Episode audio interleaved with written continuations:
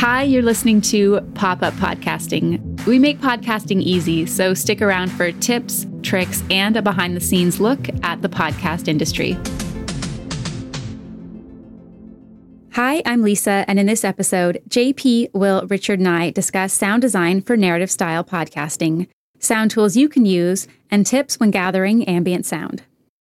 So, the sound design, maybe some special effects. We could talk about the more artistic aspects of it, and also just the more sort of practical, like where might people go to find good music or special effects sources when they get to the stage. I think we've touched on it maybe in a, a bit of a past episode as well too, but I always see a lot of that stuff as like uh, what really like elevates it, right? I, I mean, if we, we've already talked in previous episodes about you know needing that good hook connecting with your listeners emotions everything. Like if you're checking all of those boxes you know people are still listening to whatever program you've produced because you've done a good enough job with your preparation and all of that.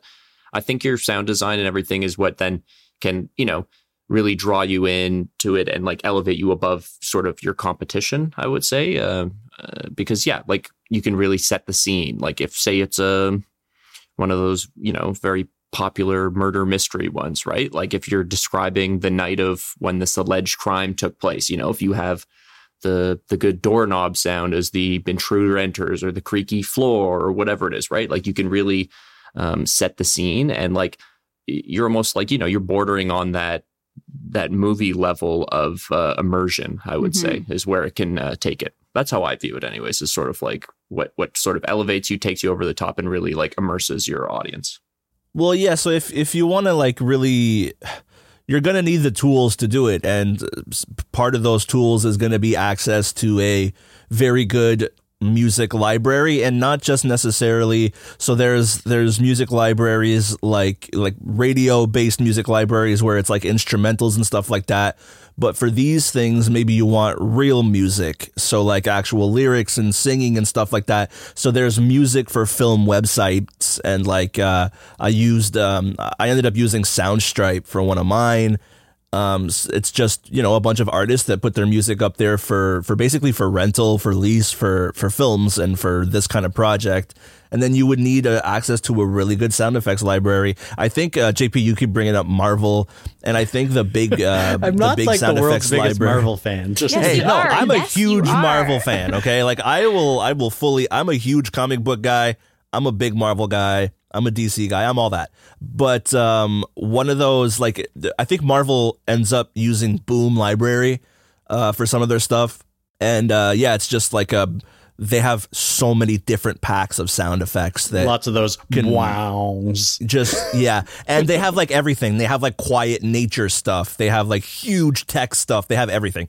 So you know that's something that you would have to think of if you're about to like dive into this. Like those are going to be some of the tools necessary. Yeah. I've been lucky to work on a couple of productions where we had custom music and it's not you know it's not cheap because everybody needs to be compensated for their time and and Yeah. uh, and in our and in an artist's case you know buying out the the copyright or, or licensing it and uh, but it's really cool when you're like it's awesome I want to send. I'm going to send you this like sort of scene with just dialogue, and then uh, you know something composed that just like hits the beats Yeah. exactly where you need them is really cool. So yeah it's awesome yeah. The other thing I'll, I'll add to that kind of production side of things is if you're interviewing in the field for these narrative style podcasts, and you know a lot of them are a big mix of like remote interviews and uh, studio interviews and and field interviews, in person interviews, but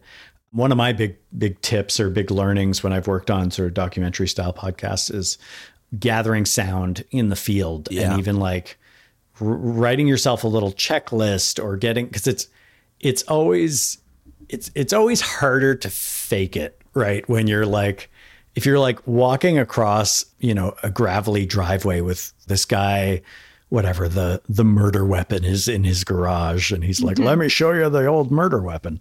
Uh, and, you know as you're walking across that driveway like point your mic at his feet and like pick that up and you know pick up the creaky garage door opening and and things like that because yeah, those things that put you in the in the real environment and and even, you know, give yourself give yourself the time. In some cases it'll make sense to do that after the after the main interview is just like okay well i'm going to go back to the driveway and like walk across it and record my feet or whatever right? If you're if you're not able to get it while the person is is talking. But um kind of getting those those things in in place. Because people will also notice if you fake it wrong.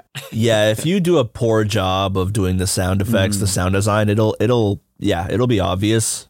And that's another thing, JP, of what you're talking about is if you want to record all that stuff, like you kind of need a fairly good recorder. Like yeah. it's if you have like a you know a very basic field recorder, uh, it's going to pick up a lot of the wind and a lot of the stuff that you don't really want it to pick up. So it's going to be hard to mix. Yeah. Mix that stuff in, which is where some of the even some of the free libraries online. Like there's a thing called there's a website called Freesound, and it's just people that basically do that. They just recorded their own sounds. Some of them sound like they were recorded on a phone from 1999, right. but some of them sound like they were professionally recorded, and they, someone was just bored and uploaded that. So yeah, that's another thing. You have to try to record it yourself. Hopefully, you get a really good audio quality the first time, or try to do it yourself. Or try to like like JP said, recreate the walking on the pavement. And if not, after that, you're going to try to have to source it somewhere. Yeah, and get it as cleanly as you can because, uh, yeah, it's going to be noticeable if you're like, listen to these crows, but there's like a lawnmower going in the background or, or whatever. and on that topic, I was going to say, just in terms of faking it badly, I remember we were working on, or I was working on a, a show for the Nature Conservancy of Canada that was more sound designed and, and kind of documentary style. And we were putting in bird sounds and they were like, make sure you put in the right bird sounds because it's People like know. yeah if you put in yeah. like yeah. oh this is taking place in oshawa but you have a bird that only exists in you know pickering i don't know the why i choose just two places so close together but yeah the bird the bird nerds will know so be uh be careful about that. I that. feel like this is a perfect opportunity for Will to mention a specific show. Will, do you know of a show like that that like uses some kind of bird noises? I mean, I, maybe the Crow Patrol, oh. just just maybe. Yeah, they might have a couple squawks in there. Okay, but yeah, that was like what we were taught in school was get that ambient, and then to be so aware of it because there'd be times like if if you're doing let's say an interview and you set it up in a restaurant mm-hmm. and you mm-hmm. don't it doesn't occur to you like oh you're going to get those like forks clanking and like the ch- the chatter in the background that you want but you're also going to get like madonna playing in the background right. at low volume yeah. and then you're going to be cutting your clips and it's yeah. not going to line up and so and like that was something that sometimes i'd learn a bit the hard way but that was kind of drilled into us in school yeah. Well, and like in any recording scenario, like we've talked about before, like control your environment. Like that's that in that case, I would be yes. like, can we turn off the TV in the bar? Or can we, yeah. you know, like let's clanking forks is fine, but I don't mm-hmm. want to deal with like, yeah. Copywritten stuff. Yeah, copywritten stuff or stuff that's not going to cut well. Thanks for checking out Pop Up Podcasting, podcasting made easy. If you're interested in learning more about podcasting or starting your own podcast, you can find us at popuppodcasting.ca, where you can download our free guide, Podcasting at Work.